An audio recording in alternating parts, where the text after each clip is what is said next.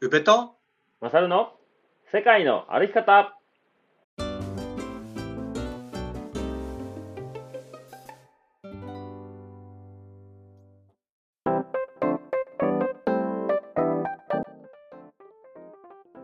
世界の歩き方。番組。パーソナリティの宇部と。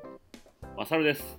この番組は世界一周とロングトレの旅をしてきた宇部とマサルが日常の気づきや旅から得たこと学んだこと旅の日などを踏まえてお話しする番組でございます。本日2月の18日土曜日ですね。よろしくお願いします。よろしくお願いします。もう帰ってきたんですか？そうですね。自宅の方に今。自宅帰ってきた。はい。落ち着きますね。マサルもあれですよね。今お大阪に。そうよ。うん。いろいろと回って。いろいろと回ったね2週間ぐらいいなかったからね。大阪。最後に収録したのはあれですよね。奈くんち？そうやね。そうか。だからまあ2そうか。週間以上ぶりっすよねうん話すの。うんうん。そうね。確かに。うん。ほんまや。僕の言ってたあの旅中に言ってた謎が解けましたか、解けたよ。解けたよ。解けたけど 解けたよちゃんと。解けたけど。な なんやろな。あのそうこれはあれやんね。車の中での話は収録してなかったよね。もちろん。いや何も言ってないんだよね。そうあのねこの前の西日本旅行の時にね僕とゆうちゃん2人で車運転してるわけ京都に向かう時の車かな。京京都に向かう時のそうね。なんかもう帰りがけの車の中でいきなりなんかなんかゆうちゃんが「ああ失敗した」みたいなこともうだサプライズとかできないなみたいな話になって。そうそうそうなそう。何の話？あのさっていうあのさっていう話でさ 本当は言わないでおこうと思ったんですけど、うん。あのサプライズしようと思ってたんですよ、うん。っていう、それそれもあの今やったら謎が解けたからあれやけどあの時もうねど どうしていいかわからんかった。言う言わんかったらいいのになとだかさ 言うんやったら言えばいいのに。なんか、いやそれそれって僕あのいつか謎が解けるもんなのとかいや俺が言わないと解けないとか言うからさもう余計モヤモヤして、ね、えそれはこの西日本旅の話みたいな。サプライズしようとしてたのはこの西日本旅行でやろうとしてたサプライズとか。いや違うんだよ。じゃあまだまだ間に合うんじゃんそれ言わんかったらみたいな。いやでももう終わ終わってるんですよ。すごい謎解きのもやもやした10もやもやし分たわ。20分ぐらいの会話をして。そうよ。であの今回のあの僕の配信ですよねうん、そういうことねってなったよ。うんそういうことか。知らんよって話だ いやでもなんか10月のそのマサルの時に聞いた時にうん。マサルもやっぱり他の人との予定もあるからまあ分かんないってまだね3ヶ月4ヶ月前の話だから分かんないじゃんそりゃそうそうそりゃそうよでもこっちはもうんそのスノーボーしに行くテンションになってたってことは、うんまあ、ここで合わせるよりも自分が行って後からそっちがなんたまたまに日程があったらいいかなぐらいな感じで、うん行く方が正解出したし結果的に、まあそれでも良かったんかなみたいなうん。感じに落ち着いたから良かったですけどそうです。あの、ニセコのニアミスという話ですね。これは今。そうですね だってさ上の方程式的にはですよ。上の方程式聞かせてください。1月1月の27日にうちらの1週間旅を終えてで2月の上旬って言ってたら中1週間置いて6日ぐらいからだ行くじゃないですか普通。それがなんかオフ会の後うちでねうん。大ちゃんの話した時に。うん。30日とかっていう話してて1月の30 中23日で行くんですかこの人たちそうでしたね。だから27に帰ってきて、28お店開けて、で、29、中1日って、もう次の日から。もうこういうのギュッと固めた方が、ちょっと後々、アリゾナのこともあるしね、ちょっと間に空けすぎてもとか、いろいろ。ああそうん。と、まあ、あの、一緒に行けるメンバーとの兼ね合いとか、うん。はいはい。あと宿がね、長期で取るの結構2人だと難しかったりして、うん。まあもうここしかないかって言って取った感じやから。でした、まあまあまあまうん。あはい。また機会があれば。うん、はい、また来年の2月かな、うん、うん。まあ今回のお話は。そんな、えー僕がニセコに行きゆうちゃんがその次の週。次の次の週か。はい。次の週。次の週1週間。そう。うん。で僕がその間小笠原に行ってて。はいはい。っていうなんかいろいろ西日本の旅が、えー1月の末に始まり。うん。でその次の週に僕はニセコに行ってみたいな。いろんなこうねそれなりに長めの旅行というか旅というかそうですね。してきたので、なんかちょっとそれをねこう僕も結構ざっと過ぎてったんでここでちょっとはい言葉というかね、うん、言葉にしておくみたいな感じのうん。回ですかね、今回はね。はい。はい。では、まあ、旅からの学びということではい。本編ゆるっといきましょう。はい。それでは、はい。世界のやり方スタートですそれではそれでは。どうしようこれはもう西日本の時の話から遡りますか？いやどうですかね。まあなんか西日本旅行うん。ニセコマサルは、えー小笠原、うん。まあ、その3つで、まあ、1個か2個かうん。なんかこんなのが大事だったよねうんうん。みたいな話をできればいいんですかね。そうね。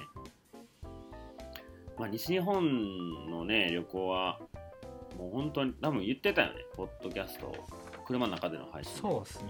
うん。うん。なかなかなんかうん。よいしょよいしょで、まあ、これ大事だったこれ大事だったとかって言ってたけど、うん。その中でもやっぱりちょっとでも合うっていうのがうん。すごくキーワードになってたし、そうね。なんかそれがあいやかあのまあ1ヶ月ぐらい。まだ1ヶ月も経ってないんですよね。経ってないね。わー。だって1ヶ月オフ会から1ヶ月経ってないからね怒涛ですな。そうね。ここ3週間ぐらいかな。いろいろありましたね。そうそうそうそう。なんかそれをキーワードにうん。2023年がうん。なんか回ってもいいぐらいなキーワードのうん気がしてますけど。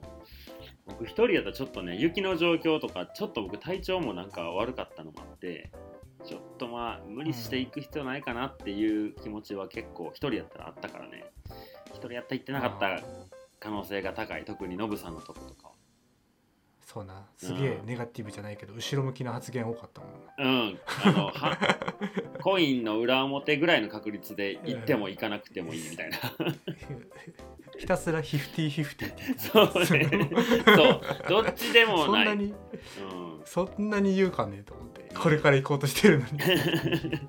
いやなんか雪のこともわからんしさ僕。ああまあまあまあまあ。そういろいろね。いろいろで考えてでまあでも、まあ、それ実際に自分のねその心の内を話しとかないとね、うん、うん。そうね。うん、あれはもう本音で 本音で5050でした。だからもう委ねるって感じだった。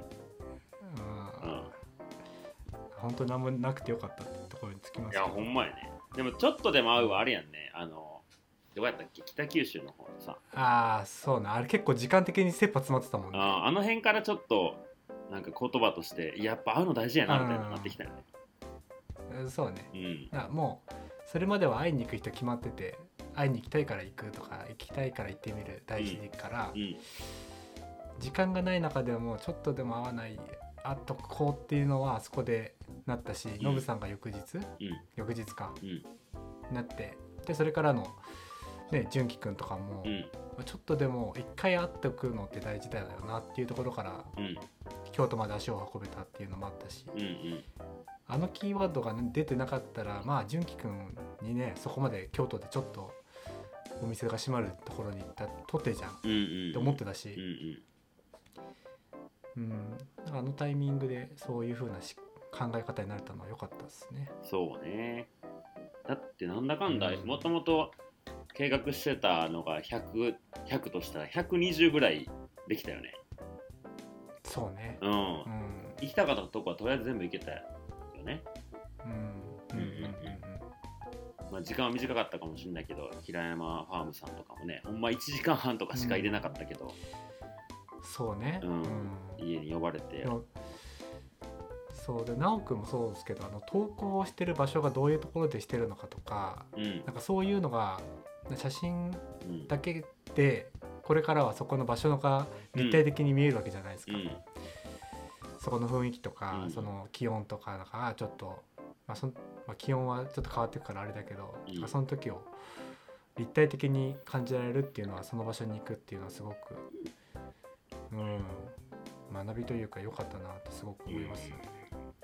うん。そうだね確かになそうそうなんかあの2人でなんだっけ五感が何が大事かとかってなんか視覚だとかなんかいう話してたじゃないですか。であの旅の時僕ひたすらなんかやたらと物を触る癖をつけてたんですよ。触ってたねなんか なんかやたらとなんか触ってたりしてたじゃないですか触った。触ったうん、でもやっぱああいうのに残あれわざと残してたんですよね。なんか普段はやらないけど、うん。なんか触っとくとなんか木の素材とかどんな感じなのかなとかって。うんうん。でやっぱそれってちょっと覚えてるもんなんですよ。ほうほう。なんかな例えばなんだろうな。うーんとノブさんのところの暮らしのねうん。とかで視覚で思い出として残ってるじゃないですか。うんうん。でノブさんが投稿したらそこの場所があんな感じだったなとかそうね。子供の声こんな感じだったなっていうのを、まあ、うん。耳で覚えたりするじゃないですか。でその映像をさらに手で触ってると、あなんかこんんなこんな感じだったなとかこんな質感だったなっていうのがなんか五感をあえて使って覚えておくことが、うん。なんかそれをなんか深く刻むへー。わざとでもいいと思うんですよね。わざとうん。なんかなんだろうなわざと触ってみるとうんかわざうん。となんか匂いをこう嗅いでみるとか。うなんかその五感を楽しむっていうまあよく言うかもしれないですけど無理やり五感を使ってでもそこのなんか雰囲気をなんか覚えさせとくっていうか体に。あーなるほど。なんかそれはその時意識してなかったんですよ。とりあえず触ってなんかどんなの使ってんのかなって触ってたけどそれが一周回ってなんかまあなんだろうなそれ結構お良かったな。それ藍染めの体験もそうだし。ああ藍染めはもうそうやろな。あの温度感とか匂いとかはねやっぱ覚えてる、うんそうそうそうそうそう。ん。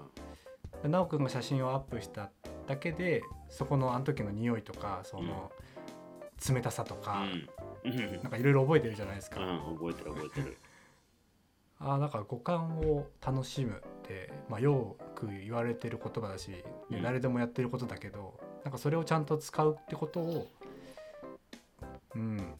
うん確かによう触ってたね。うん。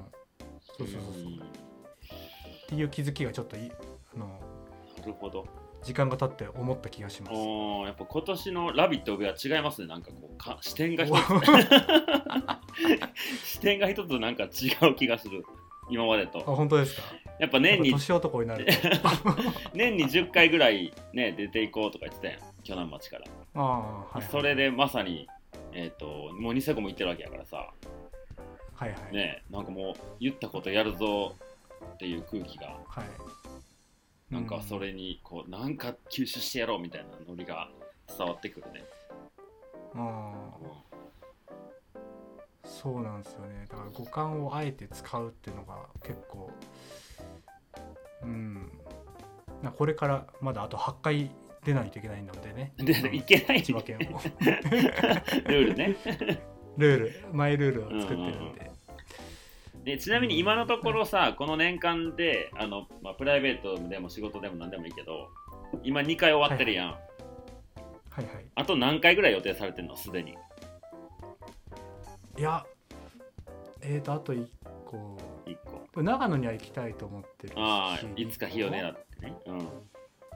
山梨もやっぱ斉藤さんのところとか行きたいなと思ってるから。うんうんあのとあとどこだろうな。特には分かんないですけどそんぐらいかな。半分ぐらいかな。あうんうんうん。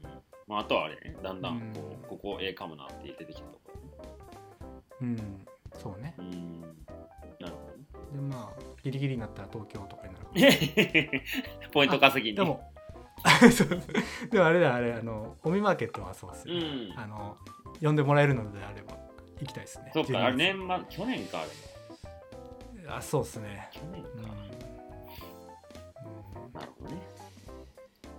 まあその西五感はめっちゃいい気づきっすね。ううん。んはいはい。オッケー。今西日本そんな感じでしたね、まあ、ちょっとでも会うと共通で話したのとあと五感をちゃんと使うっつう、味わう味わう味わう、うん、じゃあまあ次にそのはい。2日後に僕はニセコに行ったんですけどはいはいはい。大ちゃんとね一緒に行ったんやけどうん。え去年一昨年かな？まこっちゃんと知り合ってイベントやらせてもらったりとかなんかそんなんで行き出して、去年の2月にまあレオくんと僕と一緒に、うん。えー、大体同じぐらいかな？5泊とかぐらい行っててでなんか2月冬のニセコってあんまりこう今まで僕が行く機会なかったからそういう機会を作ってくれたし、なんかこう毎年恒例行事みたいなのあったらいいなみたいな話をしてて。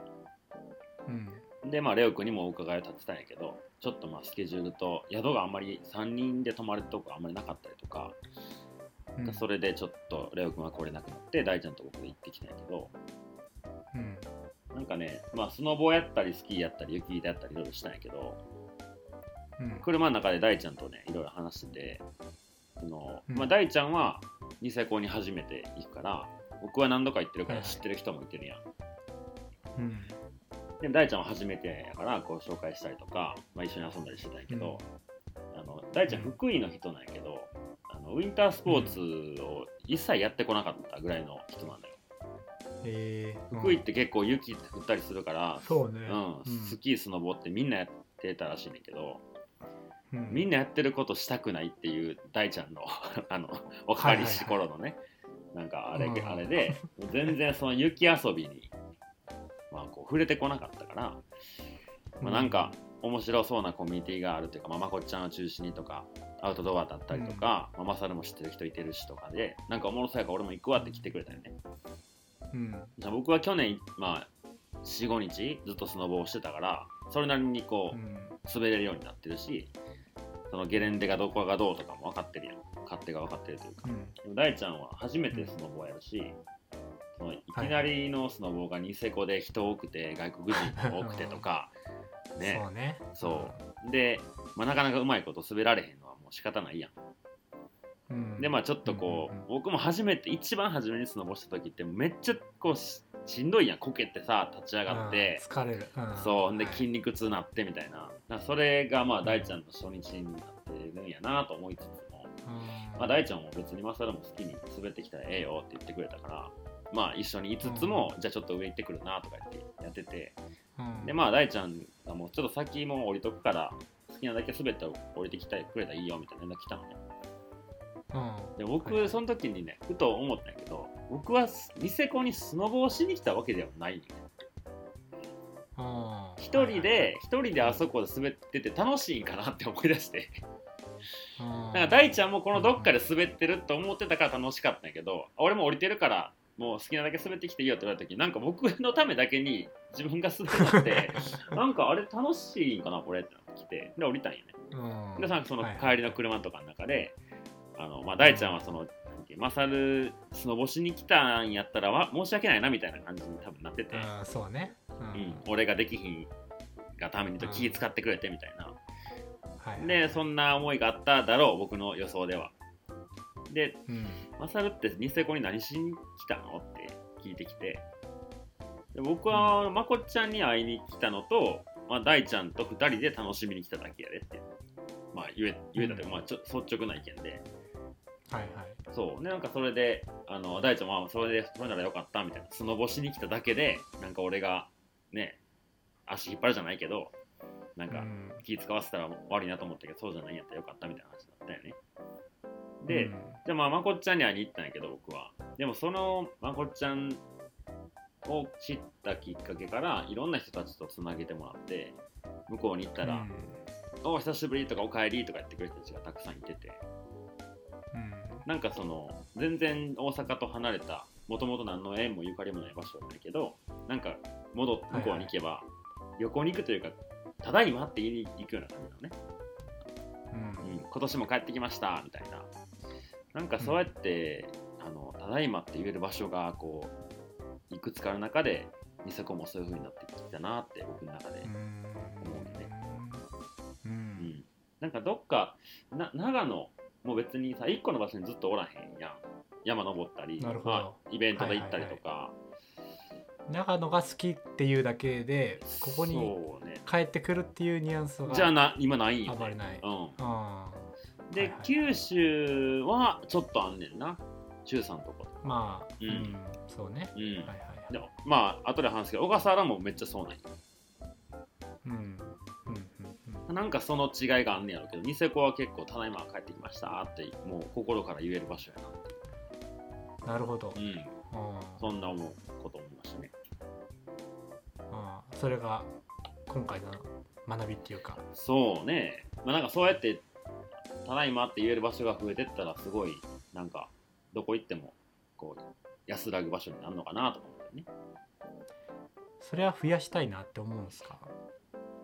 うんあの何個ぐらいまで何個ぐらいかな？多ければ多い方がいいもんなの？それは。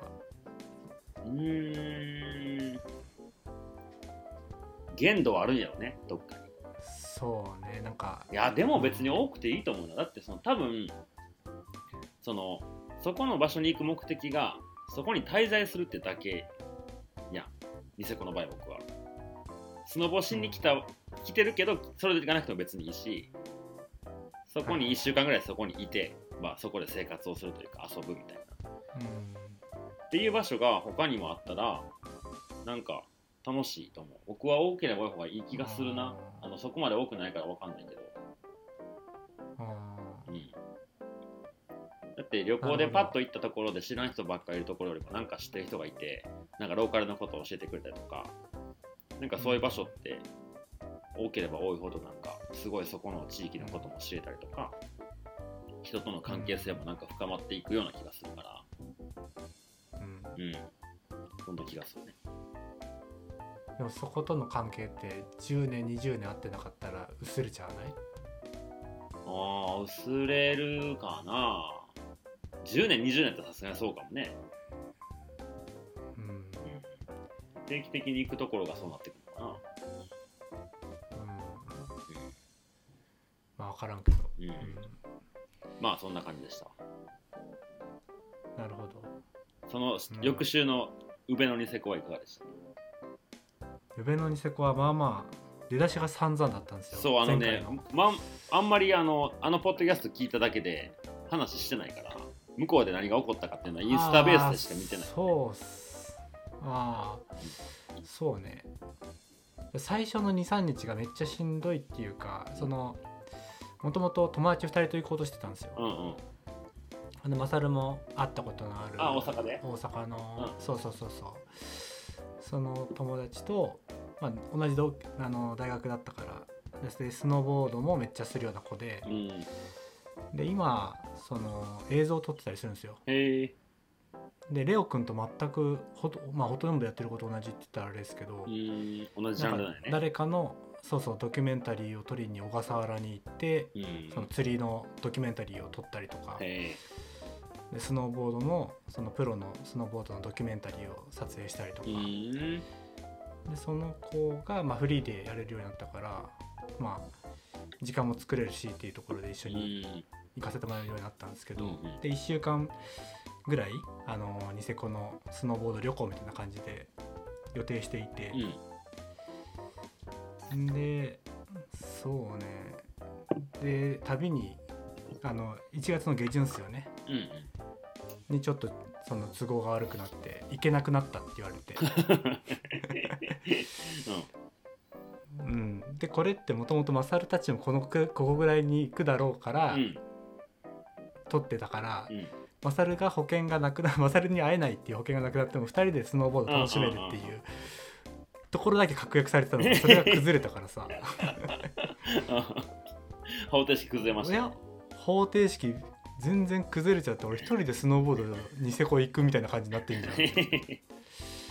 でそれはそのニセコ着いた時もそんな感じだったんですよね。うんうん、でまこっちゃんにももちろんもちろんというか言ってなかったんですよ。うんうんっていうのは多分僕のなんか考え的にまこっちゃん会ったことっていうかそのズームとかでね、うんうん。その MeToo ラジオとかの関係で会って話したこともあるし、うん。まあその知ってるお互いし認識してる存在でマサルの、うん。まあ、友達っていうことも知ってるけど、うん。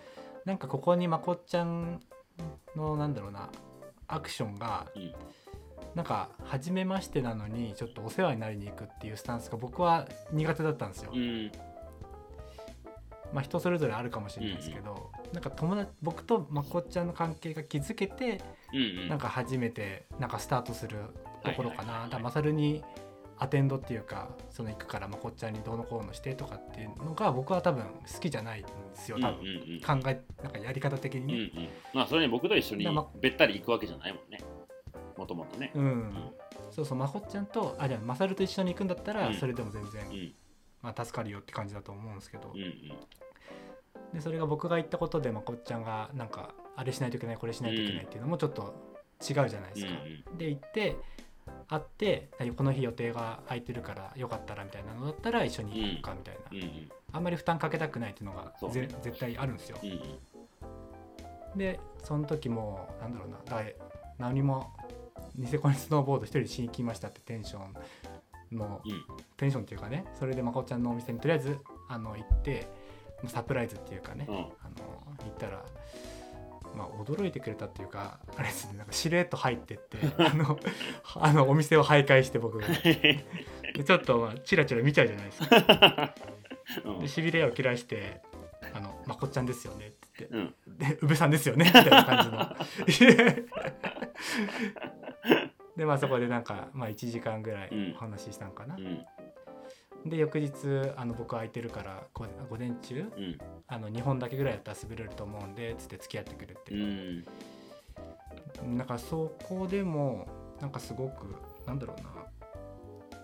なんだろう、その時全然満たされてなかったじゃないですか、うんうん。その時の僕って。そうね。で、そこで一言かけてもらった優しさっていうかさ、うん。うん、まあまたこっちゃんからしたら普通のことかもしれないけどその時あなんかすごく嬉しかったし、うんうん。でゲストハウスでもその、まあ、周りの外国人がうん。そのすごく喋りかけてくれて、うんでもっと英語トライして喋ってって教えてくれよっていうスタンスでね、うんうん。うん、いてくれたりとか。いやー旅紡ぎなんか僕も行きたかってんな。まあめっちゃりょうさんがねあのオーナーのりょうさんがそうね。あーすごくいい人で、ホスピタリティあふれる方で。そうなんよ。うん。なんかそこの人たちがまたゲストがねうんすごくいい人で、うん。なんか気持ちよかったりしたんですよ、うん。うん。そうそうなんかね一つ話をすると、うん。あのーなんだっけそそのコールコールコールっていう男の子が、うん。コロラドの男の子がいて、うん。明日帰る。うん。明日の明日帰るでその明日帰るよって言った話がもう夜の10時だったんですよ。うん。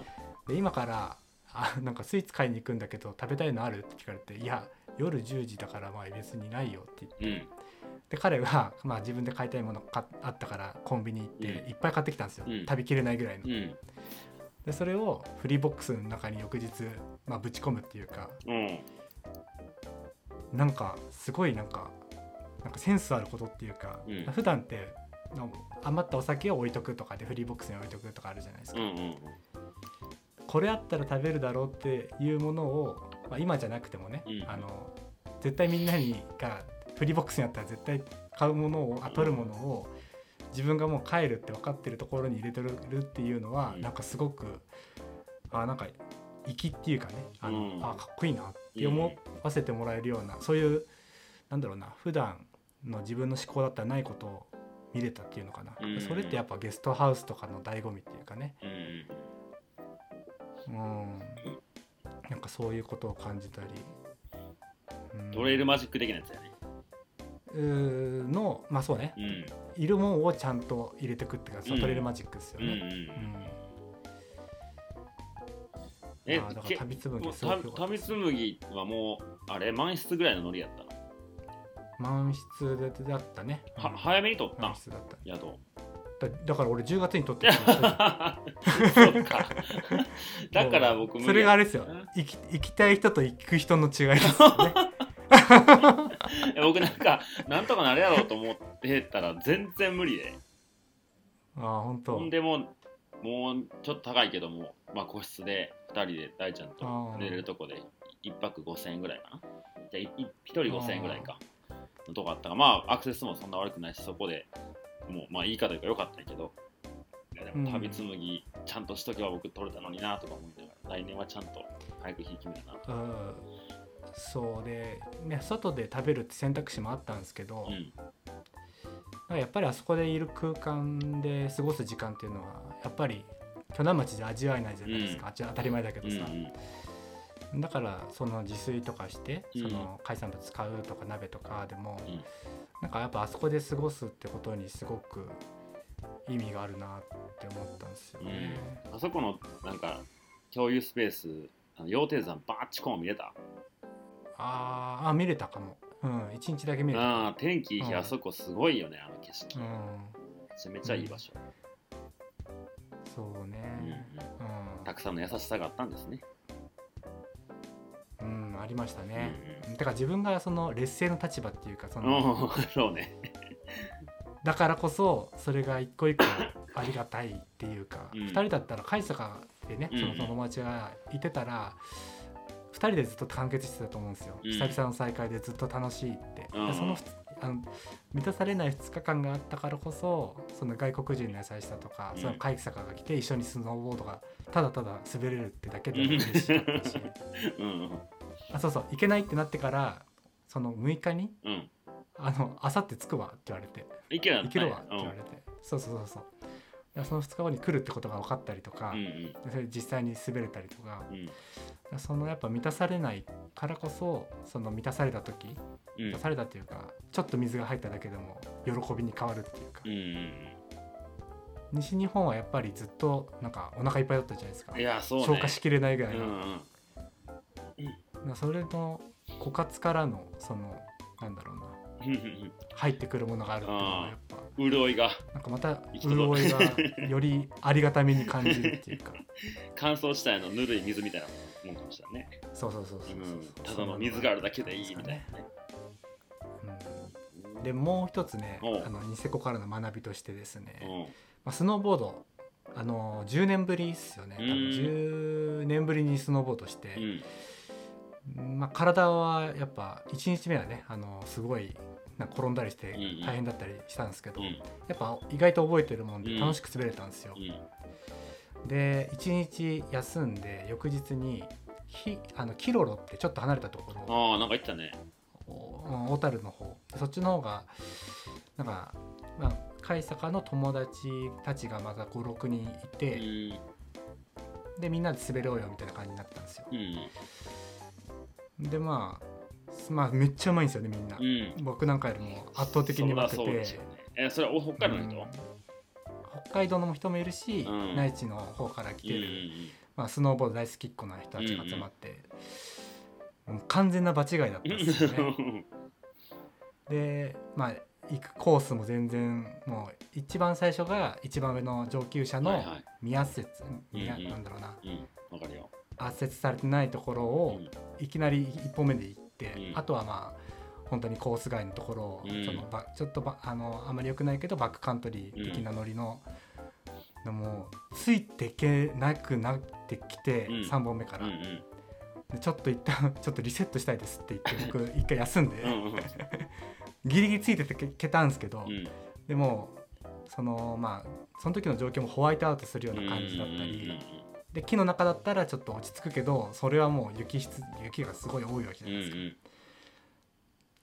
うんで大変だったりで一回休んで、まあ、午後は午後であのリセットしてその人たちについていけて楽しめたんですけど、うん僕そもそもスノーボードそんな好きじゃないって言ったらあれですけど。めっちゃあれですよ楽しかったですよ。その、うん。なんだろうな、まあ、3日目4日目もずっとやってて、あうん。の滑ってる時楽しいんですよ、うん。アドレナリンも出るし、うん。もっと上手くなりたいとかって。も思うけど、うん。その人たちと仲良くなるかならないかって言った時に仲良くは多分なってなかったですよね。あ今今もこれからなんか一緒にスノーボードしていきたいなっていうテンションかっていうと、うん。あすごくいいコースその人たちがアテンドしてくれて、うん。自分が今までなんだろうななんか才能を引き出してくれたじゃないですけど、うん。伸びしろをうんグッと開けてくれたっていうところはなんかすごい嬉しかったしうん。楽しかったなと思うけど、うん。僕はこれからもスノーボードしたいんかっていうとそうでもないんですよね。農業はありますこの1ね週間。そうそうそうそう。う、ん。でそうだから結構僕的にもスノーボード技術はまあ一般的よりもあると思うんですよ、ずっとやってたから北海道で、でもそんななんだろうな。熱量はないんですよねスノーボードに。今今ね。農業の方が圧倒的に農業が圧倒的に熱量あるうし、ん。まあ一時はそのロングトレイルに対する熱量もめっちゃあったし、うんだ結局そこのなんだろうな共通言語で仲良くなりたいとかなんかもっと楽しいことはしていこうよっていう人とコミュニケーションが生まれるのってうん。なんか知識とか技術とかその上手い下手とかじゃなくてどれだけその人が熱量を持ってそれを好き好んでやってるかってところがうん。あ大事なんだなってちょっと思ってますね。そうね。僕最近サーフィンの熱冷めてるもんな、そうね。うん、だ下手でもなんか熱量を持ってれば、うん。やっぱ引っ張ってくれる人は引っ張ってくれると思うんですよ。うんうん。そうね。でマサルに熱量がなければやっぱりうん。そのサーフィンの人好きな人たちは別に構ってくんないじゃないですけど。そらね。そらそうよね、まあうん。うん、だから本当技術とか上手い下手よりも熱量があったらなんかその趣味興味とかうんうんうん。あることはなんかそこだけあればなんかなんなんか楽しめるんじゃないのかなってちょっうんそうね。と思ったニセコ旅行ですね。なんかできひんことをやることって減ってきてるやんか。こう年を重ねていったら、初めてのことって。結構やらなくなるやん。うん。うんうんでなんか学生とかの時やったらなんか上手くなってなんかこう優勝したいとかなんかクラブでなんか練習してとかっていはいはいイメージが湧くけどさで今から僕が、まあ、サーフィンはちょっと別としてなんかうん。違う競技？なんかをしてみたいと思ってやっても別にさ目指すものがないと思ってしまった時になんかある程度のとこで止めちゃう気がすんねんな。うん。うん。とてって感じ？例えば僕そう僕がまあ「スラムダンク見てバスケかっこいいっつってバスケやりたいっつって周りにややってる人を集めて一緒にやろうぜって教えてくれってやっても、そっから上を目指す気にはなってないよね多分。そうかもうねん、なんか学生の時やったら「えじゃあ次俺高校でバスケ部入るわ」とか。うん。なんかザバスケの雑誌読んでとかなんか動画見てとかっていう風なこう熱し熱中の仕方したかもしれないけど。うん。今は多分そこに熱量はそあるんやろうけどそんなに大きくないんやろうなと、うん。うん今なんか熱中してるものってあります？今熱中してることね。うーん。そうね。なんか分散してるかもな。うん。なんかどっか一つが燃え上がってるって感じはない、なるほど、うん、でもうん。それなりの熱量はいろいろんなところにある気がする。うんまあもちろんこれから行こうとしてアリゾナトレイルのことは準備し始めてるしうん。その時の道具どうしようかなとか考えたり、まあバックパックこの前、うん。ハイカーズデポで買ったりとかうん。なんかちょっと軽くして行ってみようかなとかでこうなんていうの？パッキングリストみたいなの作ってみたりとかさ、うん。そういうのもやし今あの僕自分で勝手に原稿を書いてるね本を書きたいなと思って原稿書いてるのもようやく小笠原で時間取れたから船の中とかでやり始めて、まあ、毎日できるだけちょっとずつ進めてるんやけど、そんなんもすごい面白いなと思うし。うん。でまあペグの場所でやるいろんなこととか施設で、えー仕事としてやってることの、えー会社と相談して進めていってることとかなんかいろんなところでもちろんポッドキャストもそうやし世界の方だけじゃなくて他のもね全部自分の個人のやつもそうだったりするし、なんかそういうどっかが100燃えてるっていうよりかはどこも70ぐらい燃えてる感じうん。熱量としては。うん、うんうん。うん。そんな気がしますね。うん。なるほど。うまあでもそうかもね。うんん、うん、でも燃えてるっていうのが傍から見ても分かるとなんか面白そうって見えるよな、うん、そうね。なんかこの人なんかこれを仕掛けようとしてるんだって見えもうなんだろう。第三者も分かるような感じだと、うん、うん。そうまあ、それが結構 SNS がねそういう風にうん。見えやすいっていうのもあるかもしれないけど、でもやっぱ熱量って大事だなってちょっとうん思いましたね。に、はい。うん、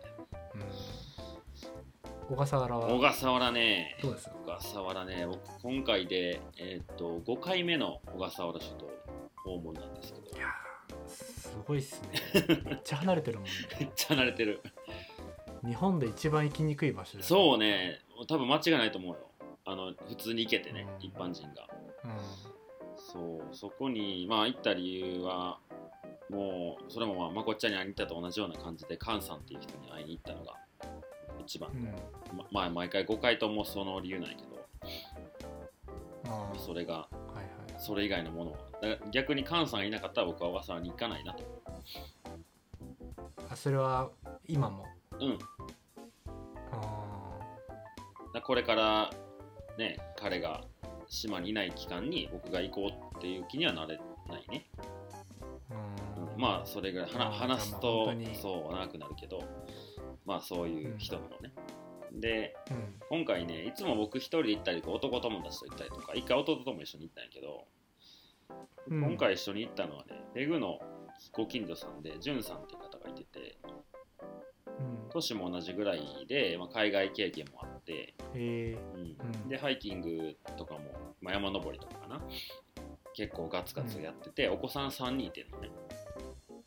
ー、はいはいはいで上が5歳で下2人が双子やねんけど、うん。えー3歳2歳半とか3歳だったかな。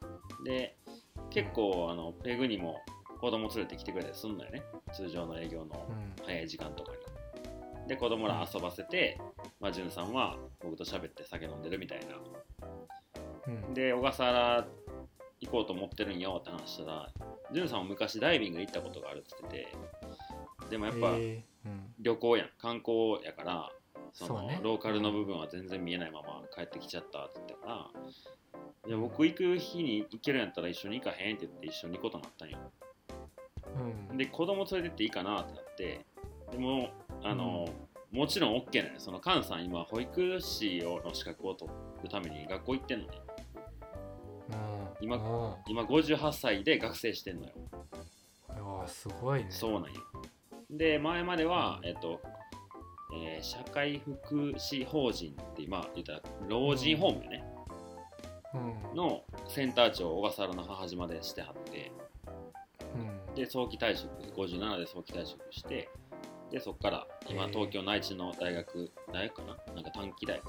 うん。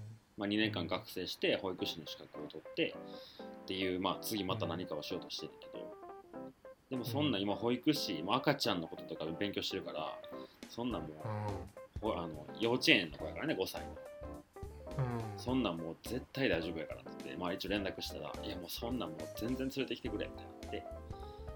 はいはい。まあその3人で船に乗って東京から行ったんやけどうん。やっぱ子供と一緒にこう旅したことって僕もちろんないからさ。しかもそれが1週間ぐらいの期間や。うんでなんか友達の子供やしで僕もうん。なんかなんていうかいいよって言ったからにはやっぱ楽しんでもらいたいと思うからじゅんさんだって子供にだってね、うん。でそんなんでまあいろいろこう船酔いで帰りの船やけど戻しちゃったりとかあのちょっとおもらししちゃったとか、まあほんまにイレギュラーめっちゃ怒んのね。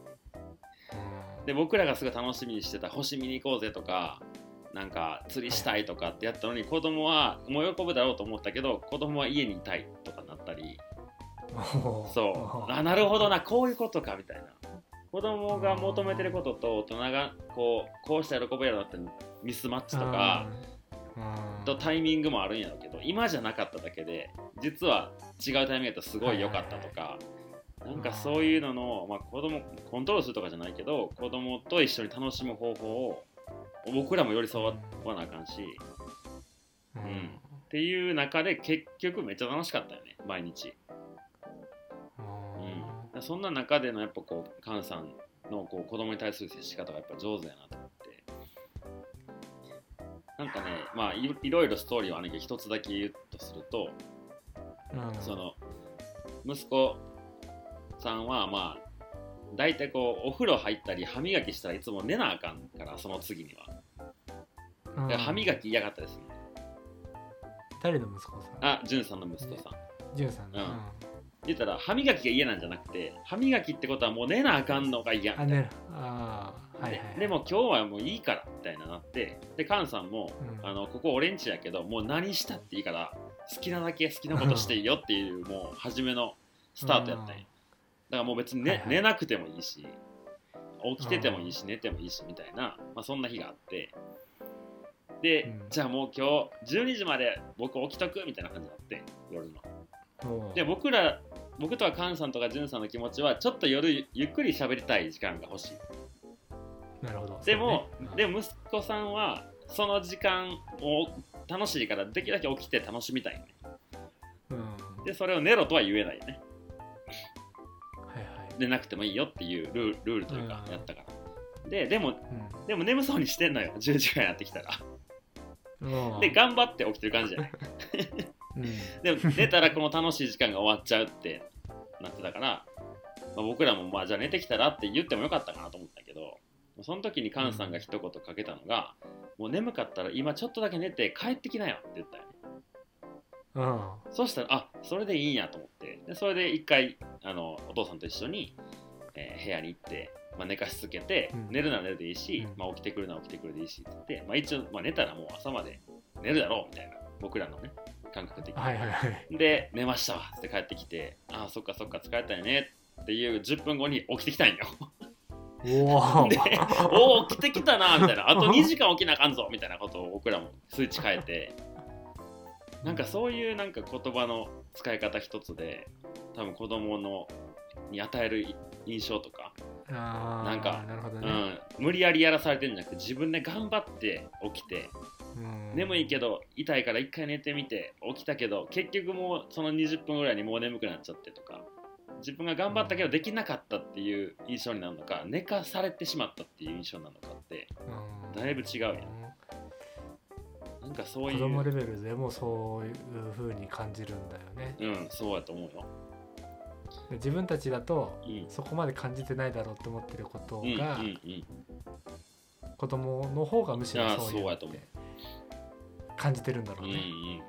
されてるとかさせられてるとか、うん。うんうんそうな。なんかなんかそういうのをそう思わせないような言葉の使い方とかはやっぱりいつも学びになるなあー。なるほど、まあ、もちろんいっぱいあったからね。今は本当に一つの話だけやけど、子供と一緒に旅行するとか旅するって自分には子供いてないから分かんなかったけどなんかそういうのを見せてくれた旅行でしたね。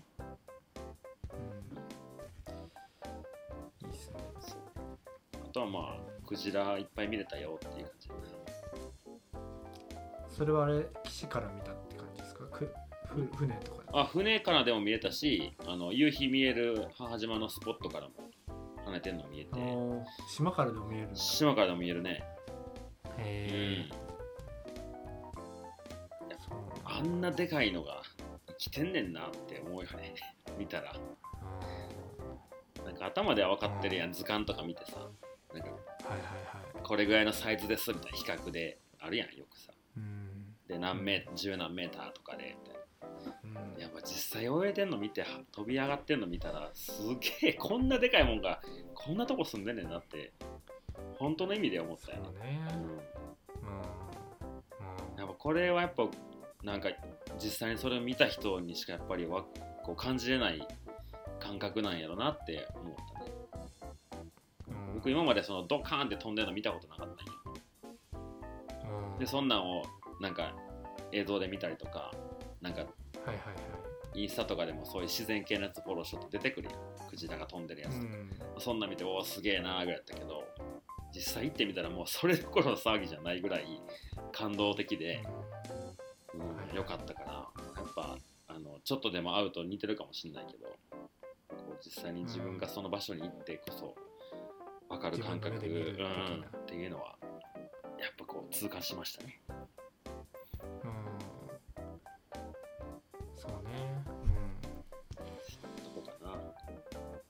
自然と見れてるっていうのがうん結構なんかいいきいい自然と見てるってあれだけどうんなんか自分もそのジンベエザメとかうん確かタイのダイビングをした時に見てるんですようん。何回か。でも多分それはなんかツアーでお金払ってるからなんかまあそれでも自然のものを見に行ってるんだけどなんかその大会に見せてもらってる感があるあなるほど。そうね見れなかったらなんでやねんってなっちゃう気持ちがあるよね。そう。でそれがなんだろうなその例えばまあそれはサファリがあったら分かりやすいじゃん、うん。お金払って見に行っててって、ん。それともお金払ってないただなんとなくうん。ちょっと、なんだ自分たちのレンタカーで見に行ったうんうん。ところにたまたまそのハイエナがいたとかの方が おおみたいな。なるな。野生野生を見たみたいな、うん。なんかそこの違いって結構なんかうん。同じようだけど、そうね。サービスとして受けてるものなのか、うん。それともたまたまそこに居合わせたから見れた景色とか、うん。そういうな光景とかっていうのと、なんかちょっと違うんだろうな。いや違うかもな。うん。なんか本当にそこでこうただ生活をしているというか生きてるんやなって思うね。うん。ここに行ったらクジラいつも見えるからそこ船で行こうぜっていうツアーとはやっぱ大きく見方が違うね。島の中で普通にビーチの分かりにあるちょっと高いところのなんか夕日見えるスポットみたいなところだけどそこは。あそこでぼーっと見てただけでクジラがドンって飛んでるみたいな。のってなんかもうそこの島の人たちからしたら生活の一部でクジラが飛んでるのは別に珍しいことでもないみたいなまあ、その辺に鳥が飛んでるかのようにクジラがこう泳いでて。っていうやっぱこう世界遺産とされてるね。この島の。うん本当にこう神がかった自然のなんか空気感を感じれました、そうですね、うん。うん。なるほど。うんうん。一回あるよね。小笠原一緒に行こうかみたいな話だったよね、うん。何年か前ね。なってたし、うんなんなら今年チャンスだったんじゃないかなと思って。このそれこそちゃんと話をしてればめちゃくちゃこのちゃんとニセコのニセコじゃなくてあのあニセコもか。うんうん。西日本旅行とうん。ニセコと小笠原をどうどうするかっていうのをちゃんと2人で話し合ってたらもしかしたらちゃんとななんとかなってた気がするんだよな。う んそんな気はする。ニセコってそもそも俺なんかその友達に自分からあの誘ってるし。うん。そこの期間が小笠原でも全然良かったわけですよ。そうね。まあでもサプライズ。まあご縁がなかったサプライズがサプライズがでしできなかったけどしようとしてくれたからね。うん。えしたところでっていう相手ってのは分かってるんですよね。そうね。あのあ出会った瞬間の15分ぐらいかないやそんなにない。あのそんなにない。10秒に20秒ぐらい。おおおーだけの20秒を楽しむためにこの4ヶ月前から仕込んでたっていうのはあのリアクション薄いっていうのはねそうあの分かってるし自分もねうん。あのそういうなんだろうなあの人間性はあるからあのしがいしがいがないっていうか なんかそんなんだったらしなきゃよかったって思われること多々あるたいちゃんとかね。そうそうね。今も練り持って言ってるぐらいだから、ね、あの。まあまあ。いやでもうん。それを先に言ってればニセコじゃなくて普通に小笠原になってても、うん。あなんか鋸南町を出たいっていうだけだったんで。でああそうなんや。かつニセコも行ってみたかったしスノーボードも、うんうん。あ自分できたしね、うんうん。やってもいいなっていうのでそこにいいきっかけだなと思って行ったところがあるので、まあ本当に小笠原でもよかったってことを考えたら西日本行って休んでうん。小笠原ありましたね。ありえたね。違う世界線ではいけてたね、行けてたね。うん。行ってた宇部は多分今足を捻挫してないだろうし、違うのでやられてるかもしれない。うん、ああ確かに。はいじゃあちょっと長くなりましたけど本編この辺にしときましょう。はい、それでははい。エンディングのお時間でございます、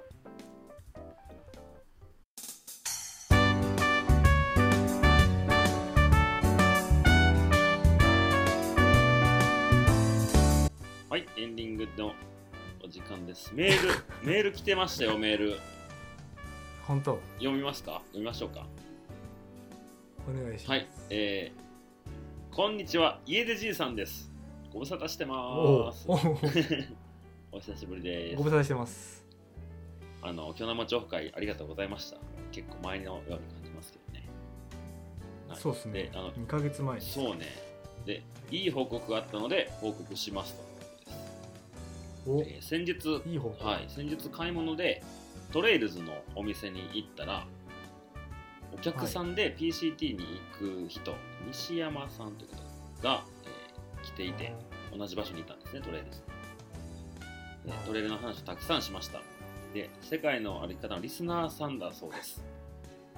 へでひょっとして家出じいさんですよね？と言われて感動しました。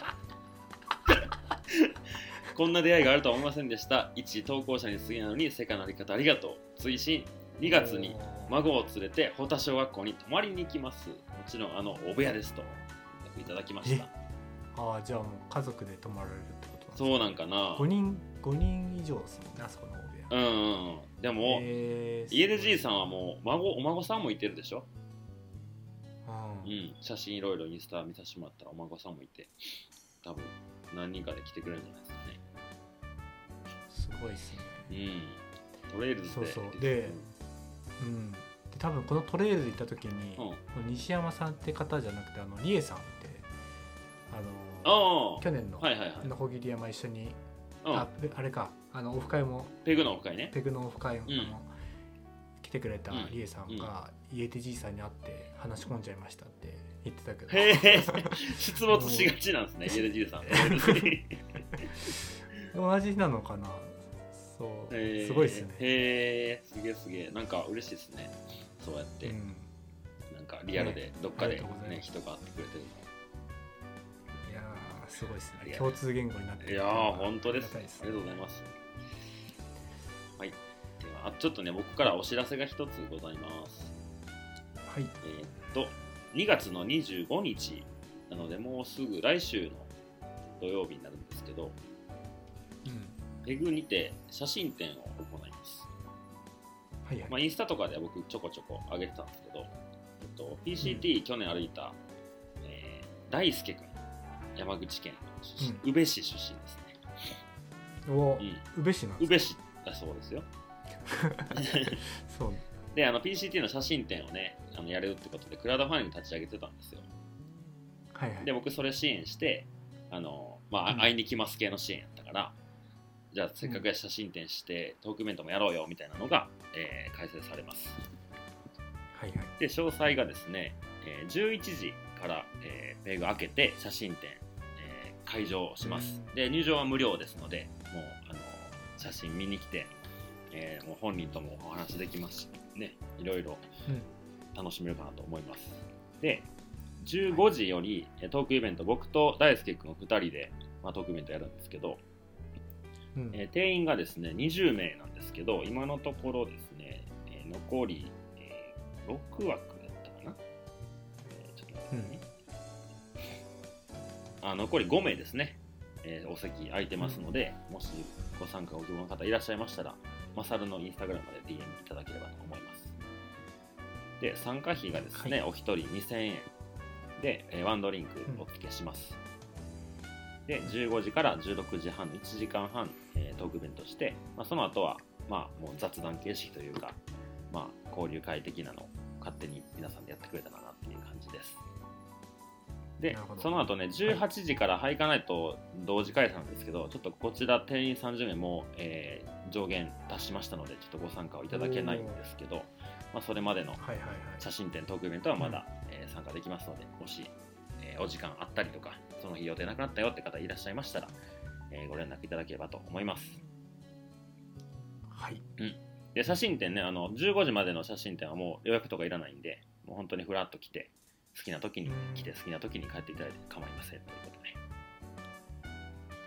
写真展は何枚ぐらいとか結構多いんよね。あの他の会場でも今やってやってそれ見てる限りうん。めちゃくちゃある。壁全部行ってもいいんちゃうかぐらいの数は多分あると思う。よ、うん。うんうんうん。まあ、その写真を掲示したままハイカナイトするんでまあザ・ハイカナイトな感じの夜になる気は気がすそうでする、ね。うん、でな なんとあのえーっとハイカーズデポから二宮さんも いらっしゃるようでハイカナイト来てくれるって。うん このこの前土屋さんと飯食いに行ったんよね。デポ行って、その時ニノさんも来てくれてでえっ、とたやすとあゆみちゃんとえっ、とあとはしえーしげさんと、はい。大和道のキムさんうん。と、まあ、デポもう一人ねお手伝いで来てくれて樋口さんって方もいてるんですけどその人もみんなでなんかそんなちょっと飲みに行こうぜってなって飲みに行って。でその流れでうん。この前なんか九州で周さんのイベントなんか結構ね、はいはい。大人数で大にぎわいだったんですけどそれ土屋さん行ってはって、まあ、その時の話とか聞いてて、なんかいろいろ話し込んでいく中でいやーベグにも行かなきゃねみたいになってでちょっと僕がえー。25日とかイベントやりますけど来ます？って言ったら じゃあもうそう俺は行けないから2人出張で行ってこいって言って 言われてたから。えー。うん。樋口さんと、えー、ニノさんが来てくれますね。えー。うん。えー。すごうん。いすごいっすね。ね。ありがたい。はい。では、えーお知らせ以上でございます。うん。以上です。はい。はいはい。さああ。はい。何？一つお知らせ。お。うん。あのうん。ねあのねじゃあのなくて。何何？あのねじゃなくてあの巨南ベースキャンプはい。の、えっとアルバイトをですねおお。あの募集しようと思って。えマジで？どうした？マジで？え収益上がってましたっけ今？いやまだね上がってないですね。アルバイト。採算採算度外視で。アルバイトを、へえ。えー、2月の18日からちょっとインスタグラムの方で。えそれ何業務内容何なの？いやあのカーネーションの方がメインなんですけどうん。でも、まあ、ちゃんとブルーベリーの方とかも、うん。えー手伝ってもらえたりしたいなっていうのでえ。あのチラシがですね、うできているんです もうこそこそやってんなほんま。あのちょっとマサルさんに今 あのめ LINE しますね。ああ今ね？あの今今 LINE する。今 LINE します。ちょっと見てください、はい。ねえ。これでちょっと言いたかったんですよね。起きてきた。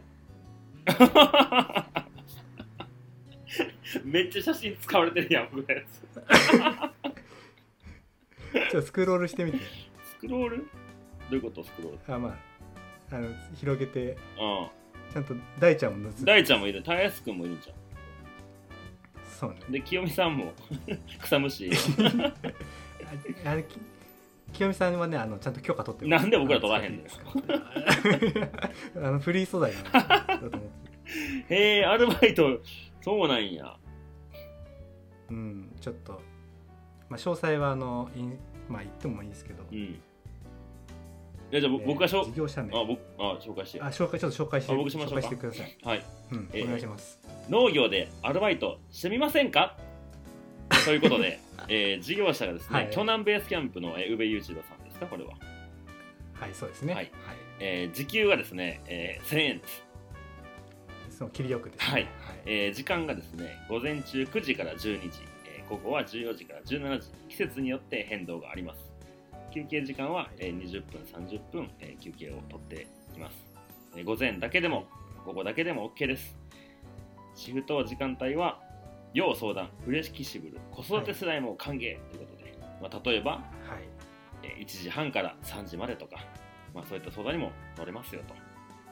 はい。はい、業務内容ですが切り花の、えー読み方あるこれは。苗苗。まあ、うん。苗生産業務。ブルーベリーの摘み取り。おお、えー植物を扱う経営作業経営作業が主な仕事です。募集人数たったの2名。あ三これ。3なん。いやこれ三三なんです。3名です、うんこれ変えます。はい、はい。えー勤務先は、えー、鋸南町。あこれは言わなくてもまあうちの住あそう所ですね。はい。うん。でまあこんな人におすすめですよっていうのをちょっと紹介してください。ああそうっすね。まあやっぱ花とか植物が好きな人はいはい。うん。がねやっぱり。うん大事ですよね、そうですね、うん。はい。あとは農業にもちろん興味がある人はぜひぜひですよ。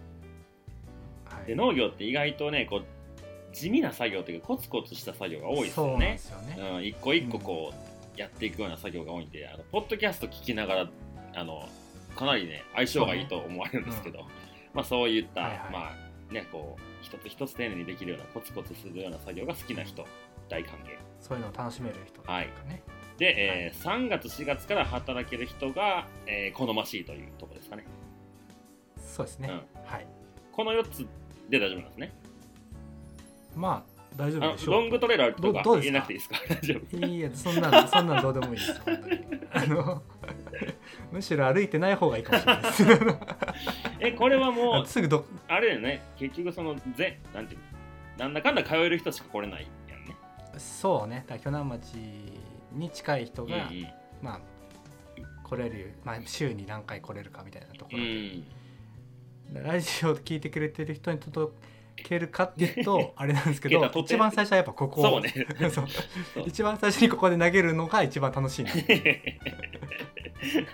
えーそんなんしてたんや。そうなんですよ。写真使われてる。あこれ知らなかったっけ？言ってなかったっけ？聞いてないよえ別に全然いいけどね。いいけどちゃんとコツコツ仕事してるわ。いやー。当時のマサルは。でもね。一生懸命やってます。うん。いやでも楽しい風な、うん。なんか新しいアクションっていうかこういうことがラジオでもできたって思ったらさ、うん。なんかちょっと面白い。なアルバイト募集ってめっちゃおもろいな。お前お前時給1000円もらえてんのかいって話。お前ブルーベリーで何何ぼ稼げてんねんって話いやー先出しですいやーおもいろいなさすがです。いやーはいそんなこともやっております。はいはい。危なかったら忘れなくてよかったね。危なかった。忘れてた。めっちゃ忘れてた。はい、えーそれではですね、えー終わりにしたいと思うんですけどちょっと今後の、えー配信のスケジュールの話をちょっとしたくてですね、はいはい。まあ、毎週土曜日は変わらないんですけど、来週ちょっと、え2人で収録するのが難しそうなのでえマサルの個人配信とさせていただきたいと思ってます、うん。はい、おでそれが2月の最後の配信ですね。はい、で、えー3月の頭にできればですけど、えーカレンダー大作戦の、えーうん。3月の方お呼びしてプロジェクト PPP を配信できたらなっていうことを考えてます。ガゼルこと安く。ガゼル。ガゼルをね召喚しようと思ってますはい、はい、で、えーっと前回ちょっと言ってたんかな。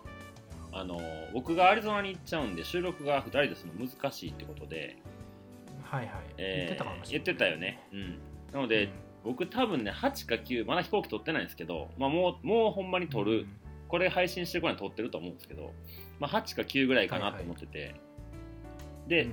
3月の2週目の土曜日が11日なんですよね。うんうんなんかそれに、えーどういう風に配信できるかはまだ決まってないんですけど僕が鋸南町にもし行けて、うん。そこで宇部家に滞在してから成田からアメリカに行けたら、まあ、マサルのキックオフパーティー的な収録ができたらいいかなっていう。そうでそれがどうしても無理なら、まあえー宇部の個人配信があるんですけど、うん。そこからさそこから3そこから。